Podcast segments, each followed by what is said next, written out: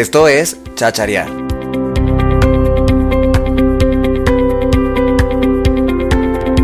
Un espacio para explorar las historias que le interesan a la gente. En las voces de quienes las han vivido o conocido. Un producto de la clase de géneros, formatos e interactividad del programa de comunicación social y periodismo de la Universidad Central. Periodismo Universitario de la Escuela de Comunicación Estratégica y Publicidad.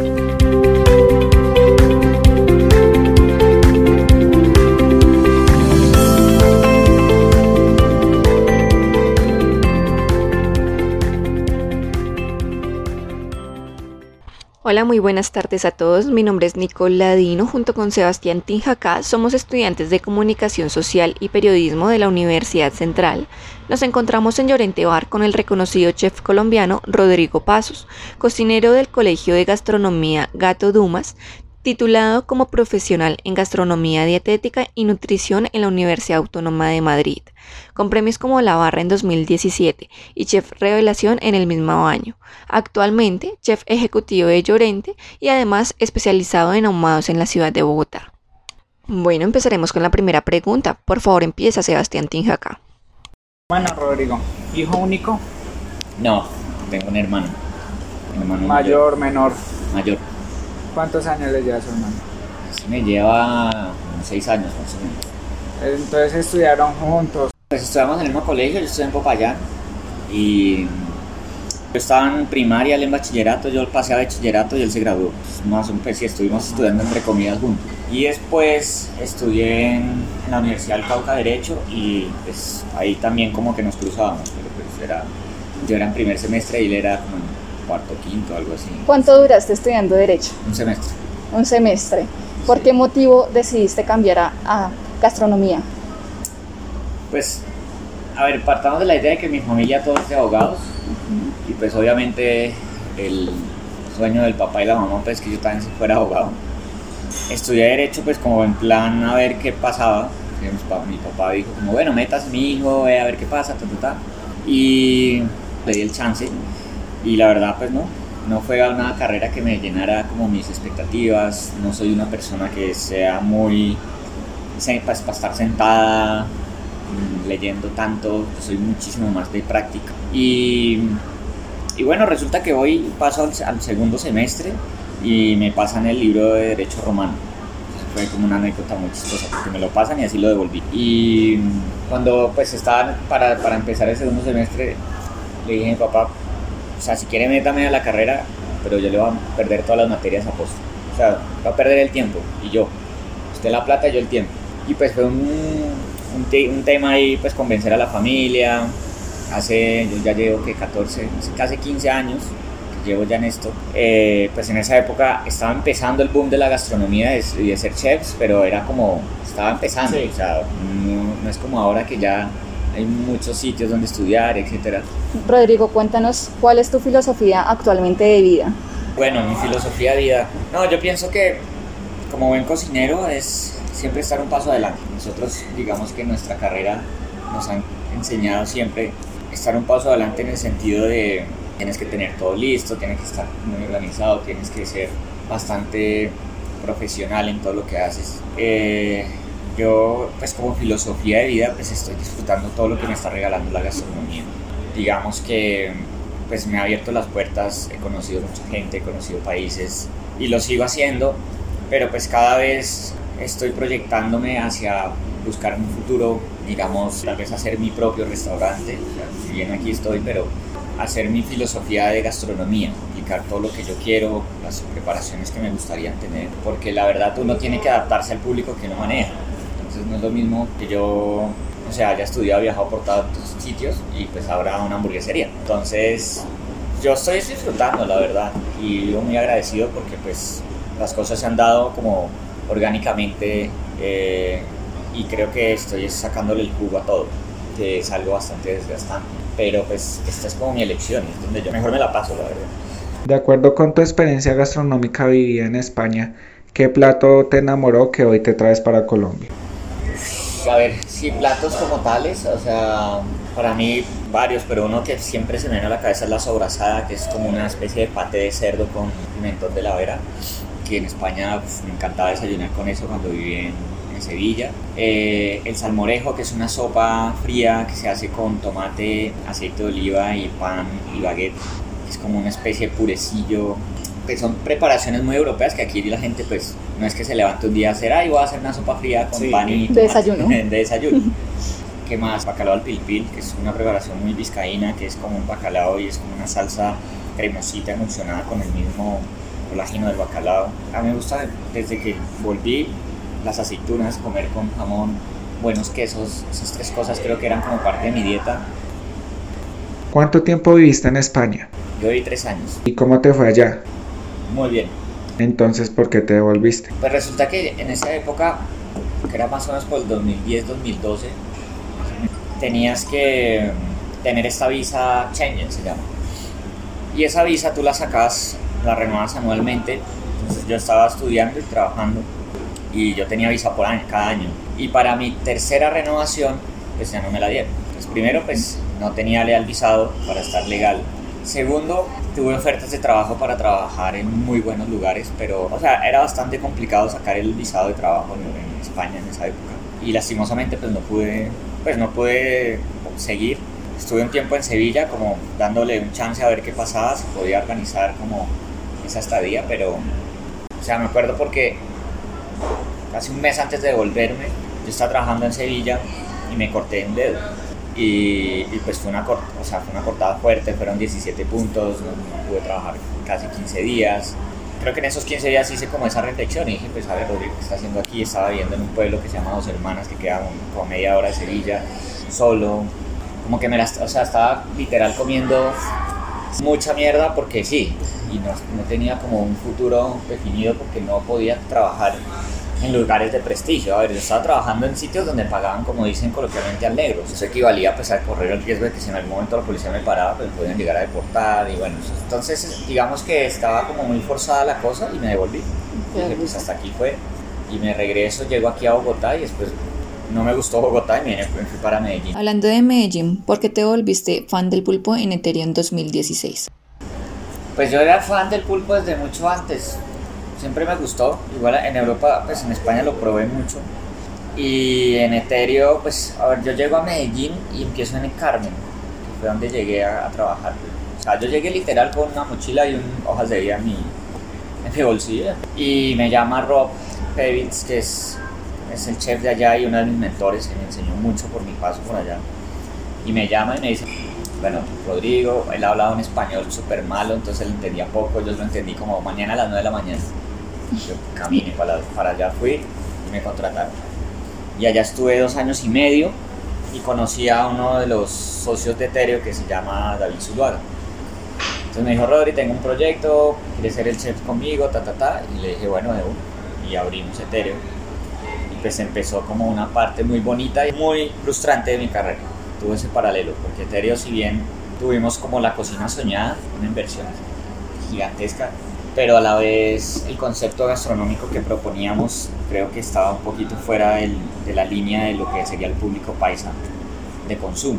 Tuvimos un primer año espectacular, nos fue súper bien y empezamos el segundo año a decaer.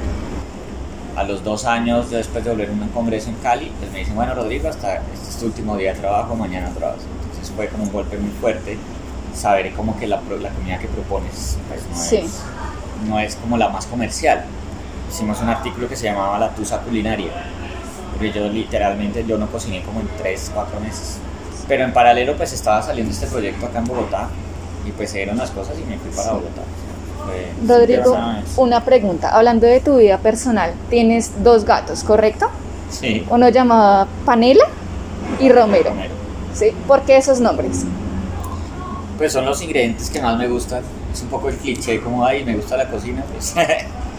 Pero pues fueron unos, fueron unos gatos que yo los a, a- Romero lo adopté en el 2015 y a Panela en el 2016 o 17, no. Y llegaron a mi vida porque un amigo en Carmen adoptó dos gatos y de la camada eran cuatro y entre ellos estaba Romero.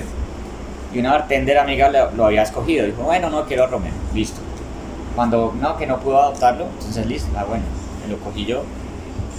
Y esos han sido mis animalitos de compañía desde ya hace, ¿qué? Siete años, ocho años tengo estos, estos. Bueno, yo tengo una pregunta, un tinte un poco más personal. Después de su paso por España, vino, fue a Medellín, le fue bien, volvió y fracasó, se retiró de la cocina, volvió a la actividad. Como chef, tuviste que aprender mucho más y tener más experiencia y tener más criterio, más conocidos. Ya con esa experiencia adquirida, ¿hay alguien que tú le digas no le cocino? No, la verdad, uno tiene que entender que cuando estás en esta carrera es como el médico y su juramento socrático. O sea, tú atiendes a cualquier persona. Que yo por una ideología o por algún tema, tema político, cosas así, pues no tengo, no tengo un criterio, ¿sabes? Porque al final estoy en la industria del servicio. Al final la gente que viene a mi restaurante viene a pasar un buen momento, viene a disfrutar de, no sé, una celebración o una noche con amigos, y cualquiera que sea, pues para mí es indiferente porque ellos vienen por mi comida. Por el contrario, ¿a, a quién sí le cocina o le desea cocinar? No sé, la verdad es, es, es como muy curioso. A mí me gusta cocinarle al que, que le guste mi cocina. pues he tenido la, la, gran oportunidad de cocinar a gente que admiro mucho, desde el ámbito pues, profesional a cocineros. En, en España tuve la oportunidad de cocinarle a, a gente que realmente formó mi carrera. Me hubiera gustado cocinarle a mi abuelo, la verdad, si me haces esa pregunta.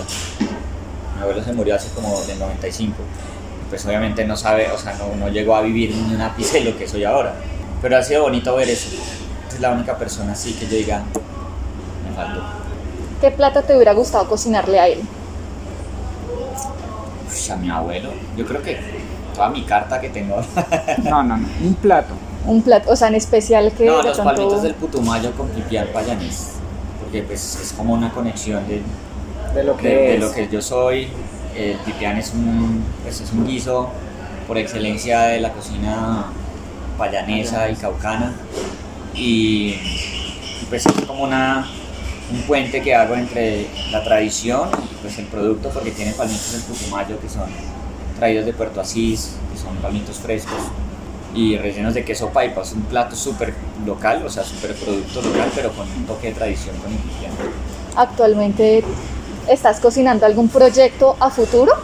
¿En tu carrera, en tu vida personal? No, ahorita Eh. acabamos de grabar un reality bastante entretenido con 13 cocineros muy profesionales, para mí los, de los mejores que hay aquí en Colombia, mm, que se llama Mesa para 13. Creo que es el único o el primer reality que se hace a conciencia en pro de mostrar la gastronomía colombiana y sus territorios. Sale en enero, pues esta semana el jueves terminamos las grabaciones Y los medios, ¿se pueden decir?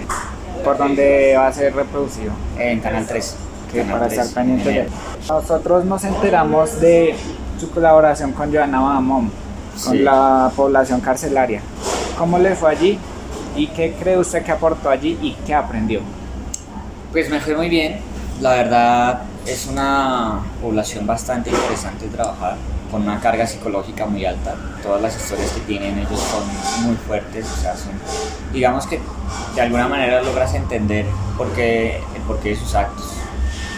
Yo desde que entré, mi filosofía siempre fue, y se los decía a los chicos, yo no quiero saber nada de su pasado, yo estoy para su presente y su futuro. Porque la verdad no quería generar ningún estigma, ningún prejuicio ante ninguno. Y pues son personas que quieren salir adelante. Eh, y la verdad pues la tiene muy complicada, o sea, ser un pospenado aquí en Colombia yo aporté un, granito de arena. Pues lo que aporté fue todo el conocimiento que pude darles a, a- a- con los que pude estar. Y sigo estando porque doy esporádicamente clases con ellos.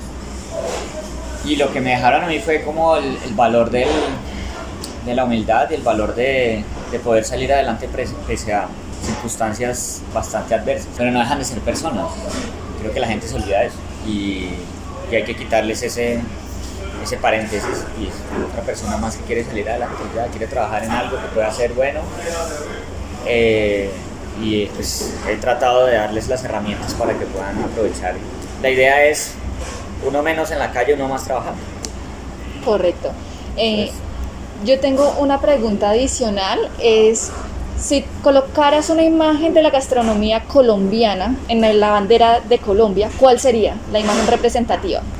O sea, más que una imagen, yo creo que sería un collage, porque nosotros somos muy diversos. O sea, nosotros desde el producto tenemos diversidad de mil cosas hasta las técnicas y nuestros desarrollos, pero a mí me encantaría que la arepa de huevo, por ejemplo, fuera una parte, que los tamales fueran otra, que la chamba, los platos hechos con, con este barril, con esta mezcla de arcillas, fueran otros. Es como si es una mezcla porque nosotros tenemos una biodiversidad y unas influencias en todo el territorio, desde el Caribe va por los libaneses hasta nosotros en, en el Valle del Cauca, Cauca y, y, Nariño, que se utiliza, bueno, más que todo en Cauca y Nariño el, el maní, que es otro ingrediente que sí. tú no lo ves después del, del, del, Cauca para arriba, no ves el maní en esto, pero tampoco el ajonjolí le ves después del Caribe. Toca poner una cosa de cada parte del mundo, pues, lo tenemos todo, tenemos un pedacito de cada bandera en nuestra, nuestra bandera. Sí, bueno Rodrigo, se, se, te nota lo arraigado que estás con tu labor y cómo te sientes con él y con los mismos productos de tu tierra. Teniendo en cuenta pues todo este proceso cuando empezaste con la cocina, que dijiste quiero ser chef, que empezaste ese camino aventurando, eh, a ti la cocina, ¿qué te ha cambiado de cuando empezaste a lo que eres hoy día? Uf, no, mucho.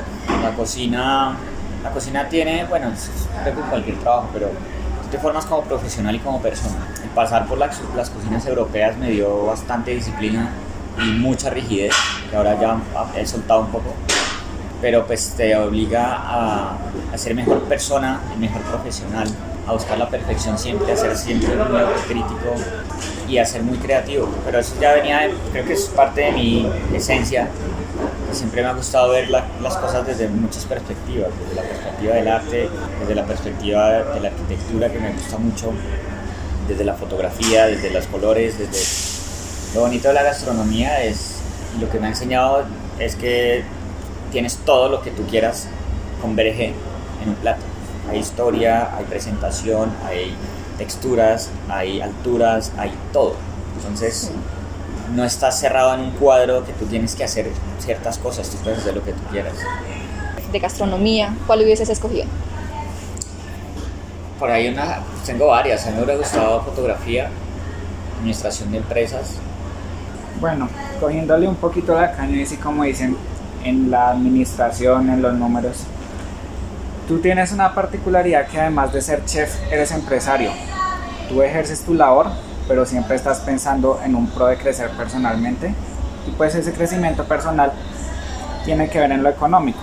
Nosotros sabemos que eres cofundador de OAD y has ensayado aquí allá desde que llevas tu carrera de chef, siempre intentando tener algo propio. Respecto a esto, ¿tú cómo te ves en 5 o en 10 años? ¿Qué esperas de ti? Pues yo creo que pues primero hay que tener unas metas a corto, mediano y largo yo ya he ido desde hace un buen tiempo pensando en ese, en ese futuro. Si bien aquí en Llorente y en los restaurantes que tengo, donde soy socio en Oak y, y pues viendo pues después de la pandemia lo, fuerte que fue para nosotros, yo espero que de aquí a cinco años yo pueda tener tres o cuatro sitios, buscando siempre un, una estabilidad económica y una estabilidad empresarial, buscando también el afianzarme en, en, mi restaurante, crear mi restaurante, pero ir de la mano con otras, con otras eh, desarrollos. O sea, no, no, me quiero enfocar en voy a hacer mi restaurante y solo va a estar ahí, no, quiero hacer muchas otras cosas más. No sé cómo va a hacerlas porque no va a tener tiempo, pero, pero digamos que es, es como mi, mi objetivo principal antes de que yo cumpla 40 años.